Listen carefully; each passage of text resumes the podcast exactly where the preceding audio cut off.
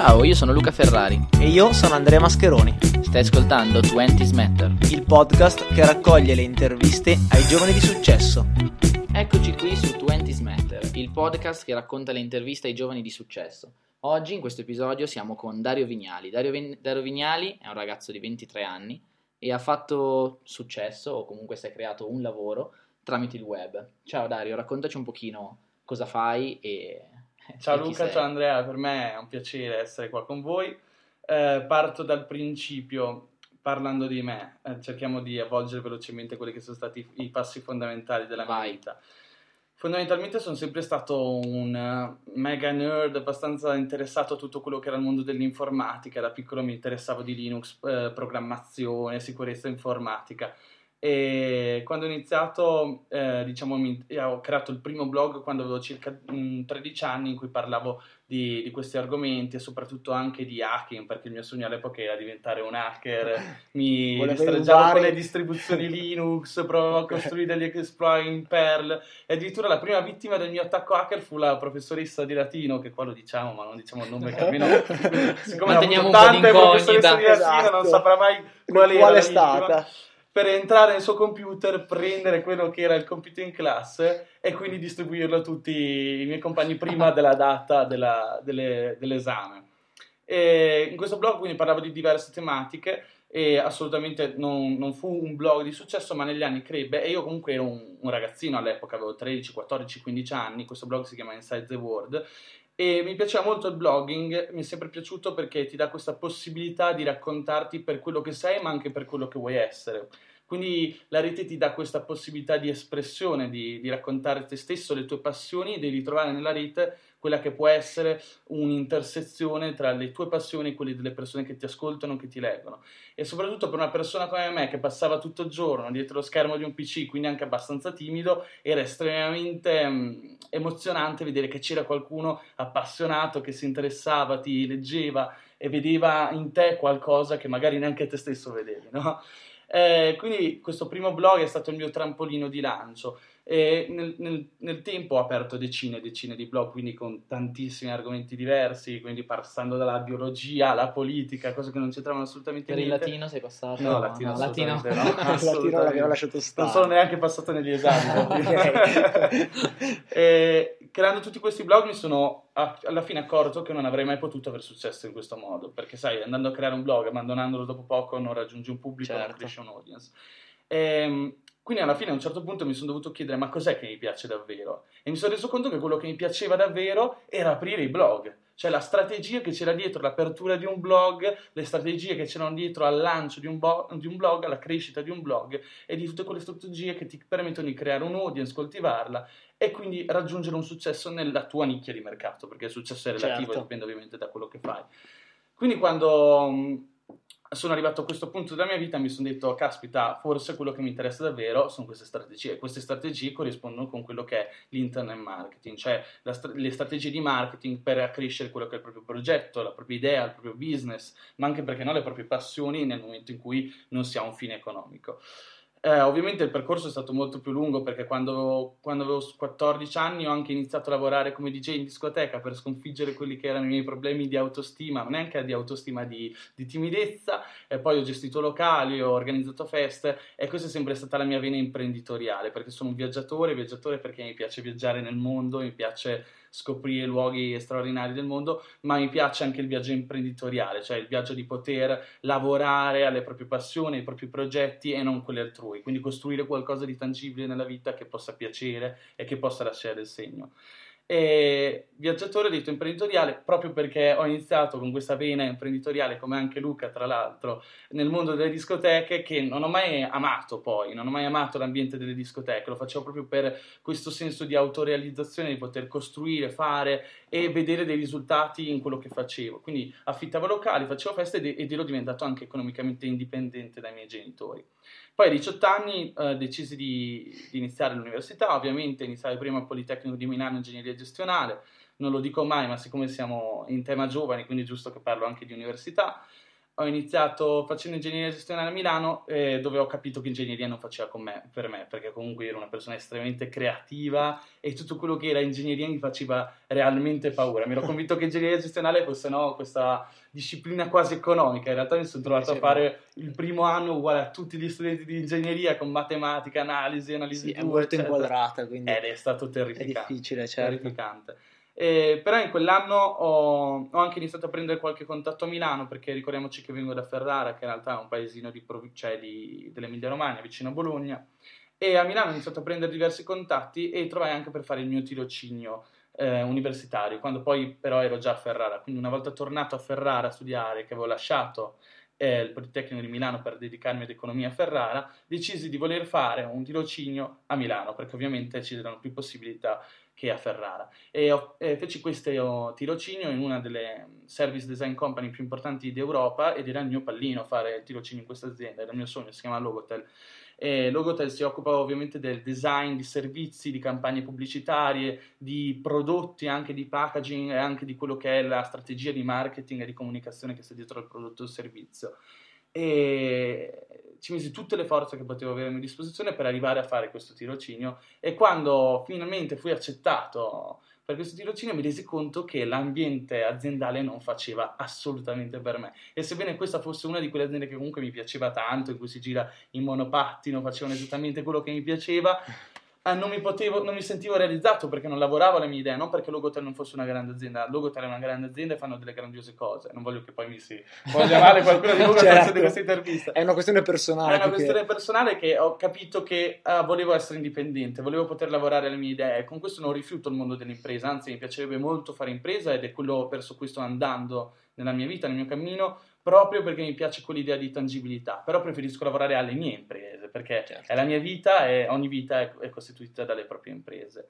Una cosa che ci tengo tanto a dire prima di iniziare questa intervista, eh, cioè di passarvi di nuovo la parola, è che non tutti nascono per fare gli imprenditori, quindi non voglio che i miei insegnamenti passino come dogmi assoluti in cui devo esortare tutti a fare gli imprenditori, assolutamente no, c'è chi nasce predisposto per fare un lavoro che comunque lo porti comunque a provare passione, a fare una carriera straordinaria, a migliorare quello che è il mercato cui, a cui appartiene, a fare cose che comunque non tutti riescono a fare, soprattutto non io ad esempio che ho una mente estremamente creativa eh, che vola da una parte e dall'altra. E quindi oggi siamo qua nel 2015, dopo che eh, ho lanciato darivignali.net, che invece è nato nel 2013, inizio 2013, quando mi sono reso conto che io volevo parlare di marketing e internet marketing. Quindi è stato il mio ultimo blog che ho creato e speriamo anche l'ultimo. Non spero di non chiudere per iniziare un'altra cosa. Darivignali.net ha avuto successo in soli due anni. Successo, ripetiamo, prendiamolo con le pinze perché è un termine abbastanza forte che in realtà è molto relativo, non voglio apparire presuntuoso. Beh, diciamo che all'interno di una nicchia, che è la nicchia del web marketing italiano, esatto. comunque quando uno cerca qualche informazione relativa a quello, alla fine li trova, quindi di successo possiamo effettivamente Si potrebbe parlare. dire così. Certo, sì. Sì, sì. E, e, quindi molta gente mi chiede come hai fatto ad aver successo in due anni e la mia risposta è io non ho avuto successo in due anni, il mio successo deriva dal fatto che è sempre stata la mia passione eh, ho iniziato quando avevo 13 anni a creare blog e quindi ovviamente c'è stato un interesse dietro. Poi non pensate che dai 13 anni ad oggi ho sempre aperto blog, mi sono mi sono occupato di marketing tutti i giorni perché in realtà eh, ho passato la mia vita anche a divertirmi, eccetera, eccetera, cosa che oggi non faccio più. oggi basta, oggi il divertimento proprio basta, si lavora tutto il giorno. Esatto, no? esatto. Nella mia Batcaverna dalla mattina alla sera dietro il computer. Eh, Darivignani.net quindi è nato nel 2013, ho applicato tutte quelle che erano le strategie che già conoscevo e le stesse strategie di cui parlo nel blog.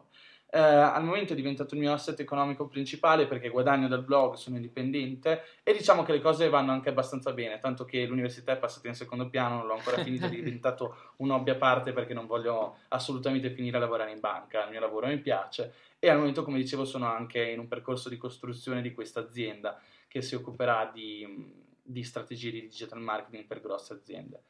Bene, bene. Allora, io innanzitutto racconto un piccolo aneddoto di come ho conosciuto Dario eh, per la prima volta. Vai, raccontaci. Allora, eh, Giovanni... non lo so neanche io, quindi eh, sono esatto, curioso anch'io so di saperlo. E questo giusti- cioè, a, a, dimostrare anche il fatto che mh, quando si cerca qualcosa di web marketing effettivamente eh, si trova facilmente Dario.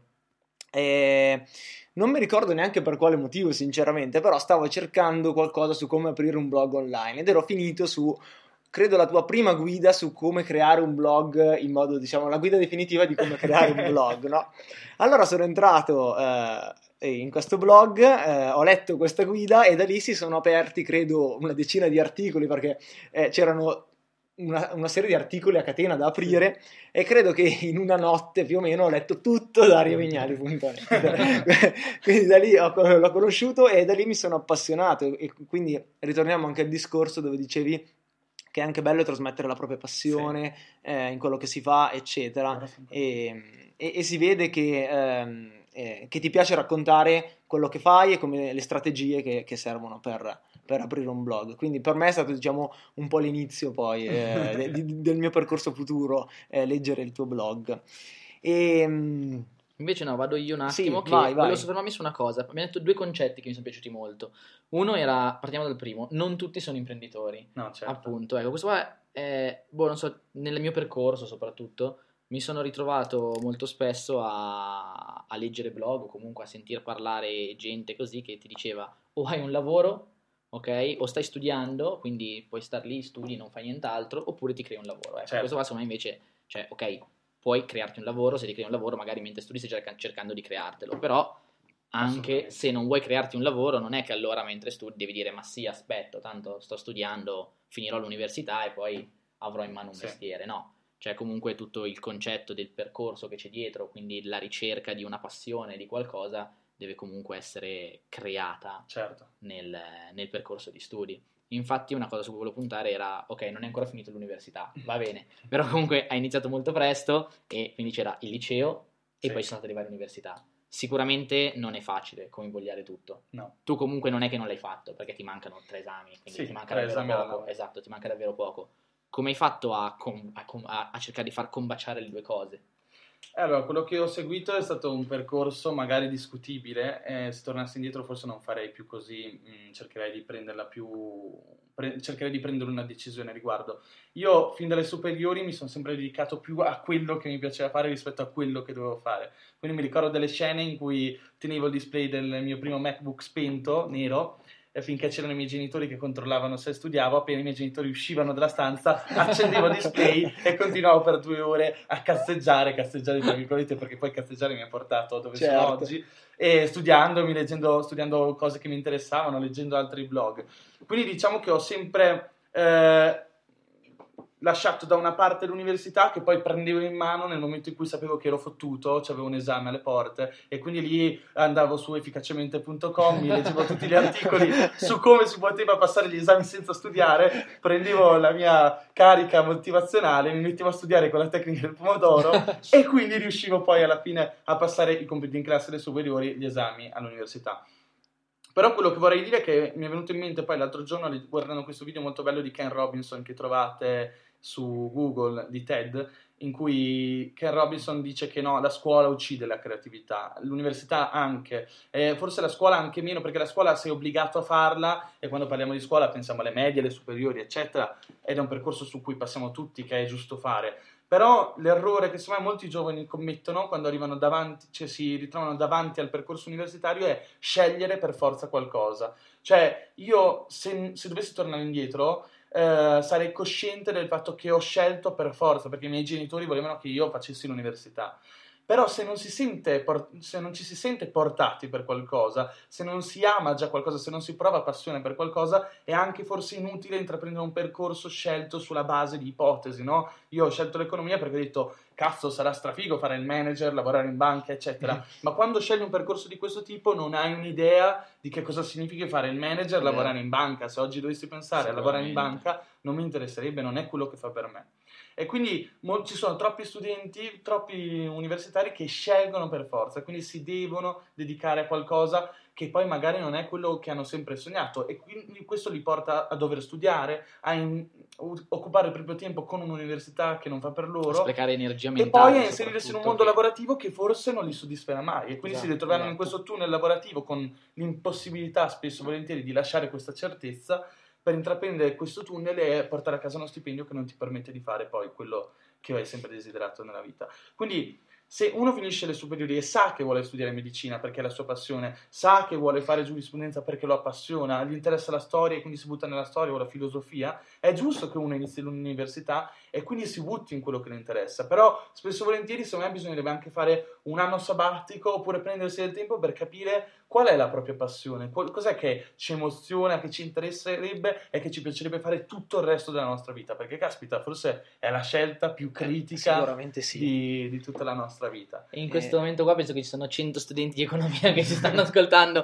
che stanno andando a buttarsi dal balcone dicendo e ora che cazzo faccio della mia vita? Però va bene così. No, no diciamo che io, io mi sono ritrovato anch'io, io sì, ho fatto sì, anch'io economia, economia e marketing, anzi nella scelta di economia e marketing ho detto cacchio ho fatto marketing, un sacco di robe, comunicazione, così. No, numeri, numeri, numeri, io odio la matematica, quindi ero spiazzatissimo. Però devo dire che comunque, eh, a differenza tua, io tornassi indietro, magari direi cacchio però forse mi iscriverei comunque certo. perché dico mi ha dato un sacco di tempo per poter dedicarmi a dei miei progetti a dei miei progetti e poter dire ok ora sì devo studiare mi prendo quel tempo anch'io arrivavo all'ultimo dicevo no mancano 5 giorni devo studiare. Troviamo una tecnica per riuscire a studiare e passiamo all'esame però il resto del tempo potevo creare qualcosa di, di mio perché era quello che piaceva a me, oppure certo. informarmi su qualcos'altro. Come hai detto giustamente te prima, hai detto mi mettevo a cazzeggiare, esatto, c'è questo concetto qua, un sacco di giovani dicono ok oggi sto cazzeggiando, sì ma c'è cazzeggio e cazzeggio, sì. perché per me cazzeggiare era andare anche per me a leggermi un blog, andare a imparare un qualcosa, smanettare in, in internet e creare un sito e mi dicevano cosa stai facendo? Ah sto cazzeggiando, certo, in verità stavo costruendomi un qualcosa. Sì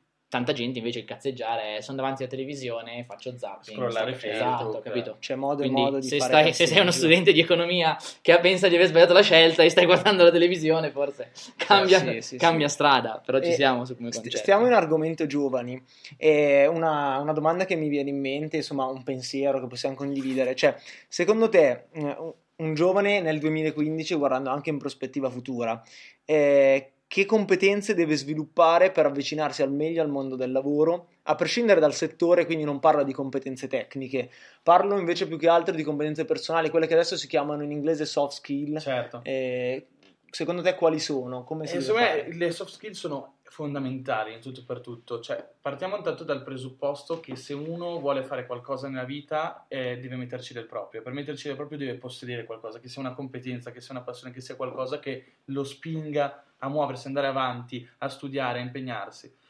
Eh, quindi quello anche che vorrei dire è che queste soft skill, che sono quindi questo insieme di interessi, competenze, che seppur piccole possono far scaturire poi rami della propria vita che possono portare ad altro, a qualcosa di grande. E sono estremamente importanti, è importante avere piccole competenze. Lo vediamo tutti i giorni oggi, perché il web ha permesso poi alle persone di autorealizzarsi. Vedi i ragazzi che magari sapevano fare video, sono migliorati a fare video e sono diventati videomaker super pagati. Ragazze certo. che avevano una piccola passione della moda si appassionavano più di altre e sono diventate fashion blogger oppure sono diventate fashion stylist o quello che è, non sono espertissimo. Però eh, quindi diventa estremamente importante secondo avere un approccio olistico nella vita, cioè non c'è una cosa che è fondamentale mentre le altre non sono importanti. Studiare all'università e non, non dare non prestare attenzione e importanza a tutto il resto, forse è anche sbagliato perché ci sono un insieme di cose importanti nella vita. Bisogna saper parlare, bisogna saper vendersi, perché vendere poi tra l'altro è una cosa importante perché serve per vendere noi stessi, le nostre idee, quello che è il nostro punto di vista. È importante sapersi presentare perché oggi più che mai è importante il personal branding, quindi siamo certo. tutti brand, no? Ognuno di noi trasmette emozione all'altra persona e quindi dobbiamo sempre chiederci qual è la percezione che hanno di noi le altre persone. Eh, tutte queste soft skill sono fondamentali perché vanno a definire quello che siamo e quello che è anche il nostro potenziale in termini di carriera lavorativa, imprenditoriale, ma anche nello stesso mondo standardizzato del lavoro, perché si viene scelti non certo solo per le proprie competenze, ma anche per la, l'intersezione di valori tra noi e colui che ci deve scegliere, per il nostro modo di parlare, quanto simpatici riusciamo a risultare, quanto siamo competenti nell'esprimere la nostra competenza eh, quante volte capita di essere superati da persone che magari sono meno esperte di noi, ma che magari non hanno dote, doti relazionali, quindi non, non, riescono a raccontarsi, a sprigionare il proprio potenziale. Quindi molto spesso non è solo la competenza, no? molto spesso mi viene chiesto ma qual è il segreto del successo di un blog? Qual è il segreto di un progetto, di un business? Spesso è quello che è intangibile che determina ciò che è tangibile, no? Quindi ciò che è intangibile, che sono le proprie soft skill, che è il proprio modo di porsi, che è il proprio modo di parlare, di raccontarsi, va a determinare un insieme di cose che poi sembrano risultati dovuti a cose tecniche, alle proprie competenze, eccetera, eccetera. Quindi, come dicevi te, le, queste soft skills stanno diventando sempre più importanti nel 2015, ma nel 2015 giorni nostri, ma non perché non lo siano stati in passato, semplicemente perché oggigiorno c'è una maggiore consapevolezza di quanto sia importante avere questo insieme, questo gruppo di, di competenze. Sì, e poi anche perché forse in passato c'era molta meno concorrenza, erano molti meno i giovani specializzati, quindi si tendeva a non guardare queste cose. Adesso invece che l'offerta è ampia, si cerca allora anche tutto questo insieme di competenze che chiaramente danno un valore aggiunto alla certo. persona. Hai Viene. parlato, eh, non aggiungo altro perché non avrei altro da aggiungere, no, no. davvero espresso benissimo il concetto. Però mi è piaciuto quando hai detto personal branding, hai parlato, sì. ok? E, e, tu fai molto personal branding, ok? Partiamo dal tuo blog, il tuo blog è dariovignali.net, tu parli di web marketing, ok? Però già all'inizio dai una presentazione di te e la imposti molto su, ok? A me piace anche viaggiare, mi piace fare questo, mi piace fare quest'altro. Certo. Ok, quindi hai dato molto un'impronta di, personal. di personal La stessa branding. pagina Facebook, ad esempio, di Dario non, eh, tratta, di non esatto. tratta di marketing. Esatto, esatto, e quindi qua ci colleghiamo molto.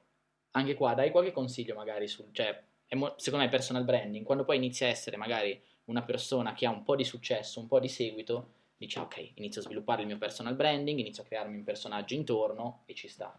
Ma invece una persona, un ragazzo, ha i suoi amici, non ha ancora un altro seguito, però vuole iniziare a sviluppare un po' un suo personal branding. Certo. Sicuramente non è facile, ok? Certo. Però da qualche parte bisogna partire. Per me è un esempio grezzo di personal branding, che però è sempre abbastanza efficace, molto grezzo, spartano, mm-hmm. È il figaccio di turno della propria città, la, quella che definiamo la ragazza più, più, bella della città, quello che reputiamo il deficiente nel nostro gruppo, sono tutti, eh, sono è tutta espressione nel nostro personal branding, no? Noi dobbiamo sempre chiederci come ci percepiscono gli altri, quello è il risultato del nostro personal branding, cioè cosa vogliamo che gli altri percepiscano. Allora, questo è estremamente importante, come dicevamo prima si riconduce all'intangibile, perché un blog di marketing poi invece ti racconto che sono un appassionato di viaggi, la mia pagina Facebook ti fa vedere che cosa faccio, che cosa penso, come vedo il mondo, come mi piace viaggiare, quali sono i miei hobby, piuttosto che condividerti gli ultimi articoli in fatto di marketing. Proprio perché noi veniamo definiti da quelle che sono tutte queste soft skill, ma anche da tutti quelli che sono nost- i nostri interessi, le nostre passioni. E le persone hanno il bisogno di rispecchiarsi, di, di vedersi nel, nelle persone con cui si mettono in relazione, anche se c'è un display di mezzo. Quindi eh, esporsi, dire qual è la propria opinione, è molto meglio che rimanere neutrale, perché se tu rimani neutrale non sei... Um, le persone ci passano sopra, le persone entrano, leggono il tuo articolo, trovano la soluzione al loro problema, ma non trovano ispirazione nel seguirti, non vedono il fine ultimo di quella che è la tua mission, di quello che vuoi raggiungere, di quelle che sono le tue ambizioni, di quella che è la tua persona. Quindi non rispecchiandosi non rimangono interessate a te come figura, rimangono, rimangono, interessate al tuo contenuto, alla tua competenza tecnica, ma la sola competenza tecnica, come dicevamo prima, non ti può portare a un risultato incredibile dal punto di vista, del, del, dal punto di vista imprenditoriale del personal branding. Um, un esempio che possiamo fare, eh, senza parlarne bene o male, um, è Salvatore Ranzula. Salvatore Ranzula mm. è un bravissimo businessman del web perché lui è riuscito a essere ovunque dal punto di vista tecnico, è uno dei siti di tecnologia più letti al mondo, con fatturati di milioni di euro. Però un'impostazione totalmente diversa. Se tu vuoi raggiungere un risultato eh, da, utilizzando quello che è stato il suo percorso, la sua strategia, devi lavorare su quella che è la quantità di informazione, certo. no? Non ti stai andando a costruire una fan base, quindi una quantità di persone interessate alla tua figura, capace di sostenerti economicamente o che sia interessata a comprare un tuo libro, a scoprire quello che hai da dire, a seguirti sulle tue piattaforme. Sono tutte persone che vedono in te una semplice enciclopedia di quello che è il sapere, quindi ti vedono come fonte di, di risposte alle proprie domande, come fonte di conoscenza, di know-how. Tutto questo è importante per costruire un business, però quando si parla di personal branding è eh, estremamente utile raccontarsi, raccontare quello che è l'intangibile che sta dietro la nostra figura per costruirsi un, una fanbase, un audience di persone che sarebbero pronte a seguirti in tutto quello che fai, che ti stimano e che quindi sono capaci di sostenerti, supportarti anche quando magari sei in difetto, quando magari non sai esattamente che strada prendere e che comunque sono capaci di aiutarti perché comunque ti danno un feedback di quello che stai facendo. Quindi saper ascoltare il proprio pubblico nel, nell'ottica di un blog o di un blogger o di un business online è estremamente importante anche perché la domanda poi dopo definisce quello che è il tuo risultato, quelle che sono le tue vendite, eccetera. Ma non sconfiniamo solo nell'ottica business Tornando invece al parlare di quelli che sono i giovani d'oggi, è estremamente importante, come dicevamo prima, chiudere il cerchio di tutte queste discipline, che siano le soft skill, che sia eh, la consapevolezza, quindi la consapevolezza di porsi domande, che cosa voglio fare, cosa voglio risultare, come voglio apparire, come sono percepito, come voglio essere percepito e soprattutto competere con noi stessi, perché non ha senso competere con gli altri, paragonarsi agli altri, dire ah, io la mia vita fa schifo, io sono uno sfigato, io sono depresso, non ce la farò mai perché si guarda il profilo Facebook di altri, no? Sì. Ah, lui ha una vita straordinaria, Sì, sì, ah, io non ce la farò mai, io non ho i soldi. L'unica persona con cui bisogna competere è noi stessi. E quindi se eh, tra un anno ci vediamo, ci guardiamo in passato e siamo migliori di quelli che eravamo nel passato, allora significa che abbiamo vinto, che siamo- abbiamo raggiunto risultati maggiori, abbiamo migliorato noi stessi, che siamo andati avanti, al di là di quello che pensano gli altri o di quello che- a cui aspiriamo le persone straordinarie che hanno avuto più successo di noi. Non si può avere successo basandosi su quello che vediamo. E poi, tra l'altro, un'altra cosa bruttissima è vedere sempre la meta e non il viaggio. no? Si guarda spesso Steve Jobs, si dice Steve Jobs è un genio. Perché ha inventato l'iPhone, perché ha inventato l'iPad. E certo, nessuno gli toglie il merito Chiaro. di essere un genio. Ma Però nessuno guarda a tutto quello che c'è stato in mezzo per arrivare là. Quindi, se noi sapessimo quali sono stati gli step pratici per arrivare da A e arrivare allo Z nella vita di Steve Jobs, potremmo ripercorrerli. Il percorso è quello che definisce il successo, non la meta, no? Cioè, Steve Jobs non è partito dicendo inventerò l'iPhone perché non lo poteva sapere, lui si è impegnato in qualcosa e è andato avanti finché non ha raggiunto un risultato che ha strabiliato anche lui stesso. Ok, be- be- bell- bellissima questa definizione. Allora, eh, rimanendo in tema, eh, in Italia c'è un po' eh, l'idea, cioè, mh, per dire, se tu immagini una persona, un ragazzo o un adulto, a prescindere, che lavora in azienda, immagini una persona che eh, ha la classica routine, lavora in azienda 8 ore al giorno quando è fortunato, se è a un livello magari più avanzato di carriera anche 10, 11 eccetera. Invece, se- quando si pensa all'imprenditore, magari di successo, si pensa a una persona magari spesso seduta sul divano che conta i soldi, no? E, e invece poi eh, non è assolutamente così. Allora, visto che sicuramente la tua è una carriera che mh, è, è- è diversa da quella di una persona mh, che lavora in un'azienda, eh, ti chiedo com'è la vita di Dario Vignali? Cioè, che cosa fai ne- è- nella, nella vita di tutti i giorni? Co- come, eh, come funziona? Esci ogni tanto dalla Batcaverna o fisso nella Batcaverna? Esatto. Allora, la mia vita è abbastanza strana, non, non è strana, non dico che sia perfetta, infatti c'è questa tendenza no, a vedere tutte le persone che, che pubblicano le foto belle su Facebook, dico, oh, che minchia, che Oh. vita, che fanno un viaggio in giro, tempo, fa soltanto sempre in giro. quello, non lavora mai. La realtà è che viaggio tanto, quello è vero, ma c'è anche tutto il resto del tempo, no? Quello che dicevamo prima, il viaggio piuttosto che solo la meta. Che cosa c'è di mezzo? Di mezzo ci sono giornate piene di stress, ansie, obiettivi da raggiungere, preoccupazioni, eh, ambizioni, anche, ma anche struggimenti. Quindi magari uno si sveglia la mattina con l'ansia del che cosa devo fare oggi perché non c'è nessuno che ti dice cosa fare. Certo. Quindi hai sempre questa paura di oh mio Dio, se sto perdendo tempo, se mi sto concentrando sul task, sull'obiettivo sbagliato, se sto facendo, se sto, mi sto dedicando a qualcosa che non mi porterà alcun risultato. Allora ogni tanto è molto importante imporsi di rivedere quello che si sta facendo. Quindi eh, guardare alla proprio, cioè, al proprio progetto, idea che sia, e guardarlo nell'ottica di un business vero e proprio. Cioè quello che tu fai, che sia un blog, che sia qualsiasi altra cosa, che sia un podcast, che sia una piattaforma, che sia un e-commerce, è sempre business. Quindi ogni Mhm. tanto ti devi fermare, vedere qual è il tuo long term goal, quindi capire qual è il tuo obiettivo a lungo termine e vedere se sei allineato con quelli che sono i tuoi obiettivi, con quelli che sono i tuoi risultati, capire se ti stai muovendo nel modo corretto. Quella che è la mia vita di tutti i giorni è in realtà cerco di svegliarmi a un'ora decente, cosa che una volta non facevo, quindi mi sveglio verso le sette e mezza e ho una morning routine che mi, per- mi permette di raggiungere un buon umore. Questo per me è importantissimo perché quando hai una vita disordinata, ad esempio la mia, che lo ammetto è totalmente disordinata, è importante partire la giornata con un ottimo mood, quindi eh, un ottimo umore, un'ottima carica e un'ottima energia. Ed è assolutamente fondamentale per essere produttivo, sennò poi alla fine non, Non cioè, non riesci a fare un cazzo, arrivi la mattina che la sera che sei ancora più stressato perché sei consapevole di aver cazzeggiato tutta la giornata.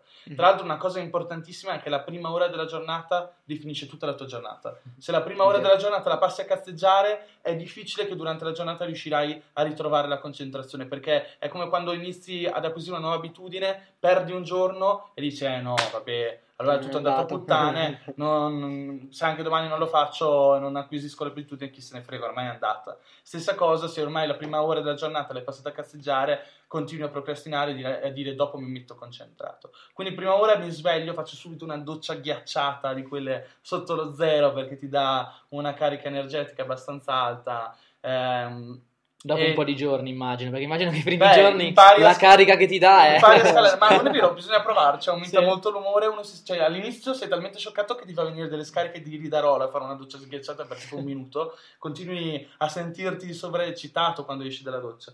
Poi dopo mi fiondo in cucina, faccio un tè cinese perché ho smesso di fumare, ho smesso di bere caffè, che mi dà un'altra ulteriore carica. Allora a quel punto rimpingo del tutto. È un, è un tè particolare questo Sì, tè Tuccia cinese. Tea che ho trovato tra l'altro sul blog di Tim Ferriss. Tuccia Tea oppure un Puer dello Yunnan, che sono due tè che se uno li prova non torna più indietro perché ti danno una carica abissale. E poi dopo medito perché mi fa ritrovare un equilibrio abbastanza eh, importante quella che è la vita di Mm. tutti i giorni, quindi mi calma, mi, soprattutto mi svuota la mente. La mindfulness significa proprio svuotare la mente, quindi non hai preoccupazioni, sai che puoi sederti alla scrivania e iniziare a lavorare ed è quello che faccio. E iniziare a lavorare per me significa prendere fuori quello che è il mio strumento di GTD o quindi di gestione degli impegni dei task, che nel mio caso è OmniFocus, guardare quelli che sono tutti gli impegni della giornata e quindi iniziare a selezionare tre impegni che sono i MIT, cioè Most Important Task of the Day, e, e quindi dedicarmi solo a quei tre lì. Perché quei tre lì? Perché di solito i tre task più importanti della giornata sono quelli che ti generano più ansia, no? Quindi Sì. sai che devi studiare per un esame o sai che hai una- un progetto importante da consegnare, non puoi procrastinare, perché se tu continui a procrastinare, il giorno dopo sarai ancora più stressato perché sai che il giorno prima non l'hai fatto e sai che questa cosa ti pesa sulle spalle. Se invece tu lavori subito nelle ore, nelle prime ore della giornata in cui hai maggiore energia, hai task che ti creano più stress, eliminarli subito e quindi la giornata inizia assolutamente in discesa nel momento in cui comunque hai già eh, eliminato quelli che sono i tuoi imp- mm, impegni più importanti che ti hanno causato maggiore, che ti causano maggiore stress. E quindi puoi dedicarti finalmente a quello che ti piace di più, eccetera, eccetera. E l'altra cosa più importante è il principio di Pareto, che è stato detto, stradetto, ma molti probabilmente anche studenti universitari che seguono efficacemente lo conoscono, è che bisogna sempre dedicarsi al 20% degli sforzi che portano all'80% dei risultati. Cioè non ha senso lavorare su decine di cose, su decine di argomenti, progetti che poi sai che tanto non sai neanche che risultati Mm. ti portano. È meglio lavorare a quelle poche cose che sai che se le fai ti porteranno un grande risultato. Certo. Questi sono bene o male eh, il mio compendio alla produttività che ogni giorno utilizzo per riuscire a essere più produttivo, più capace, più efficiente. Poi nessuno è perfetto, ci sono i giorni in cui proprio faccio schifo, lo ammetto, non faccio niente, sono- mi autoconvinco di essere stato bravo, ma in realtà Non è andata così, sono stato estremamente eh, poco e- efficace. Beh, ma questo penso un po' tutti, perché sennò sarebbe impossibile. Hai parlato prima della gestione della la produttività, ok? Quindi hai un, Certo. un- un sistema con cui gestisci tutte le tue task. Perfetto, la mattina ti metti lì e decidi le, tue- le tra- le tre task principali da fare Certo. quel giorno lì, ok? Quanto tempo dedichi però alla programmazione in generale di queste, in generale, cioè proprio mettersi lì, dire, non lo so, la domenica sera decido tutta la settimana cosa andrò a fare, eh, Mm. programmo questo software, lo sistemo un Sì. po', perché tante volte ne parliamo e tutti diciamo, ok, mi raccomando, devi sempre farti la tua to-do, devi segnarti le cose da fare, però poi non è neanche facile stare dietro a gestirla, tante volte ci si perde via. Sì, sì, sì. Fino a poco tempo fa ero molto disorganizzato, quindi non- non- lo ammetto, non è che sono sempre stato così. E poi tra le altre cose no- non lo faccio per un'ora al giorno, come magari dicono gli esperti, io lo faccio 10 minuti, un quarto d'ora ogni tanto e poi magari mi tengo, mentre lavoro al computer, l'iPad da una parte che mi fa dire sempre quali sono i tre task della giornata, che me lo ricorda, Ok. eh, mi rinfreschi la memoria sul fatto che se sto cazzeggiando devo rimettermi lì. Poi eh, sono abbastanza salto da un software all'altro, provo mille cose anch'io, è naturale anche perché quando tu vai a leggere sul web migliaia di articoli, tutti ti dicono cose diverse e quindi vuoi andare a provare decine e decine di cose diverse. Sicuramente un must è la tecnica del pomodoro, che molti magari conoscono, che significa che si pensano al pomodoro, quello che si utilizza in cucina, che giri e fa il timer per la pasta e serve per darsi delle scadenze, dei peri- dei- degli spot di tempo, Sì, dei lapsi di in tempo cui lavorare in cui lavorare concentrato, perché il nostro cervello è capace di rimanere concentrato solamente per circa 25 minuti in media e dopo i 25 minuti perde di attenzione. Quindi si fanno sessioni produttive di 25 minuti, poi suona il timer, si fanno 5 minuti di pausa e poi di Si nuovo si riprende. riprende. Così per 4 cicli, poi una pausa di mezz'ora e poi si riprende ancora per altri 4 pomodori. Quindi questo è circa... E poi ovviamente l'obiettivo è fare più pomodori possibili. Certo. Cazzo ti ci viene una passata. Avevo trovato un'applicazione che, potevi, che ti diceva tutti i pomodori che facevi, ti vedevi a fine mese. Sì, Hai sì. totalizzato tot pomodoro, le tue statistiche sono... sì, sì, sì, sì. Eh, bello.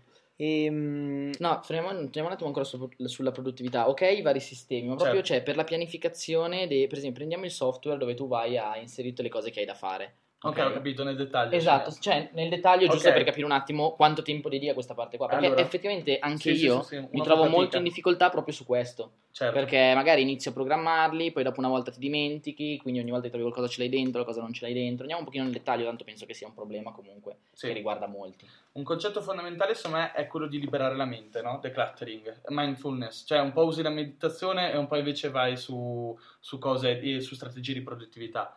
Eh, quindi in molti applicaz- applicativi di produttività c'è la famosa inbox, no? E questa secondo me cosa serve per come la uso io poi? Per metterci dentro tutto quello che ti viene in mente che sai che non è il caso che ti venga in mente in quel momento, perché in quel momento devi essere produttivo, quindi magari ti arriva l'idea, quindi magari ti arriva un'altra ispirazione, eccetera, e sai che l'idea, l'ispirazione in quel momento non ci devono essere perché sennò ti distolgono. Allora apro OmniFocus o quello che è, caccio l'idea e l'ispirazione nella mia inbox e so che la rivedrò poi nel momento dedicato alla produttività. Questo è il passo uno, cioè quindi buttare tutti i progetti, tutte le idee all'interno di un'inbox. Poi c'è un quarto d'ora durante la giornata, ad esempio dalle 9 alle 9 e un quarto di solito lo faccio, in cui prendo la mia inbox e vado ad allocare tutti i task all'interno di progetti più grossi. Quindi la mia vita è composta in area vita, area lavoro, che sono due macro liste. Nell'area vita eh, c'è il progetto commissioni, all'interno del progetto commissioni ci metto tutte le idee che mi vengono riguardo a commissioni da fare, oh mio Dio, devo pagare la bolletta, devo fare quest'altro, eccetera, eccetera. Nell'area lavoro invece ho tutti i progetti che potrebbe essere da Vignale.net, Marketers, da Vignale Academy, eh, a Filobook che sarà il prossimo corso, Instagram on Fire che è stato il corso che mi ho appena lanciato e le- que- tutti gli impegni che metto nell'inbox li prendo e li trascino poi all'interno di quello che è il progetto inerente. Quindi c'è quel quarto d'ora al giorno in cui vado ad allocare eh, ogni progetto, ogni, ogni task all'interno del suo progetto. La mattina quando mi sveglio segno, do un flag che significa segnare come importanti tre specifici task e metto a lavorare su, su quelli finché non ho finito. Poi i task, dopo sono cose abbastanza esagerate, i task vengono anche ordinati per complessità o per facilità, quindi so che quelli- nel pomeriggio vado a vedere tutti i task facili, scelgo 3-4 task facili, faccio quelli perché so che mi occupano meno ri- energie e risorse mentali. Questo diciamo è scendendo nel complesso, Andando nel dettaglio. nel dettaglio, sì. Io ho diciamo, un'altra domanda poi. Ehm, passiamo alla parte di formazione magari per un giovane, e non universitaria ma personale. C'è stato un libro o più libri che ti hanno cambiato la vita e la visione in generale? Diciamo che già una decina li abbiamo citati Sì. così, quindi... Qualcuno in particolare però. Allora, eh, potrei dirne di bellissimi e magari avanzati, ma preferisco per i giovani dire a chi si avvicina quali sono, sono quelli da cui partirei. Esatto. Eh, il primo è For Our Work Week, che è quello di Tim Ferris, Quattro 4 ore alla settimana, settimana. Esatto. Perché eh, sebbene ormai trita e ritrita queste cose si possono leggere ovunque, è capace di introdurti e emozionarti a questo mondo. Il secondo è 100 euro, starta- 100 euro bastano di Chris Guillebeau perché è estremamente efficace nel fare esempi reali di persone che Sì. si sono inventate. Fa con capire che è possibile. e hanno preso un sogno, l'hanno trasformato in idea, dall'idea l'hanno trasformato in progetto, dal progetto l'hanno trasformato in risultato economico. Quindi vedi co- proprio come si prende un'idea che sembra totalmente intangibile e come, se lo porta, come lo si porta a diventare un risultato anche alcune volte milionario. Tutto con il web o comunque tutte eh, imprese abbastanza semplici, veloci, leggere, non che prevedano aziende, uffici, Sì. chissà cosa. Ehm, un altro libro che invece può ispirare a chi si vuole buttare nel marketing è uti- leggere 20 le 22 leggi immutabili del marketing perché ti dà un riassunto, un compendio molto veloce che ti riassume tutti quelli che sono i concetti di branding, posizionamento, unicità, eccetera, che sono estremamente importanti nel momento in cui si vuole fare impresa, si vuole fare business, che sia online o offline. E può essere utile a tutti, cioè chi fa la parrucchiera, chi invece ha un blog, chi invece lavora in uno studio associato di avvocati. Quindi insomma è abbastanza interessante, apre gli occhi su diverse cose, diversi argomenti. Perfetto, perfetto. Penso che abbiamo detto davvero di tutto Sì, e ci sono sì, un sì, sacco di un'intervista spunti, quindi direi che possiamo anche concluderla. Almeno Sì, sì, se sì. tu hai qualcos'altro da dire, vuoi raccontarci qualcosa in particolare che stai facendo adesso così, possiamo parlarne, se no Beh, allora venderò concludere. qualcosa. Adesso, Eh, esatto. adesso vediamo un po' cosa comprare. Alla fine possiamo anche parlare, stiamo parlando di personal branding, quindi direi che è anche un buon consiglio. No, dai, a parte tutto, eh, no- non solo per vendere le mie cose, partiamo dal principio perché abbiamo parlato di formazione, no? Esatto. Da dove partire? Al di là dei libri, quando- cioè da dove iniziare il proprio percorso. Il primo step è capire qual è la propria passione e non è cosa da poco, perché per quanto a noi sembri semplice, perché ce l'abbiamo già, c'è un sacco di gente che mi scrive e mi dice come faccio a trovare la mia passione?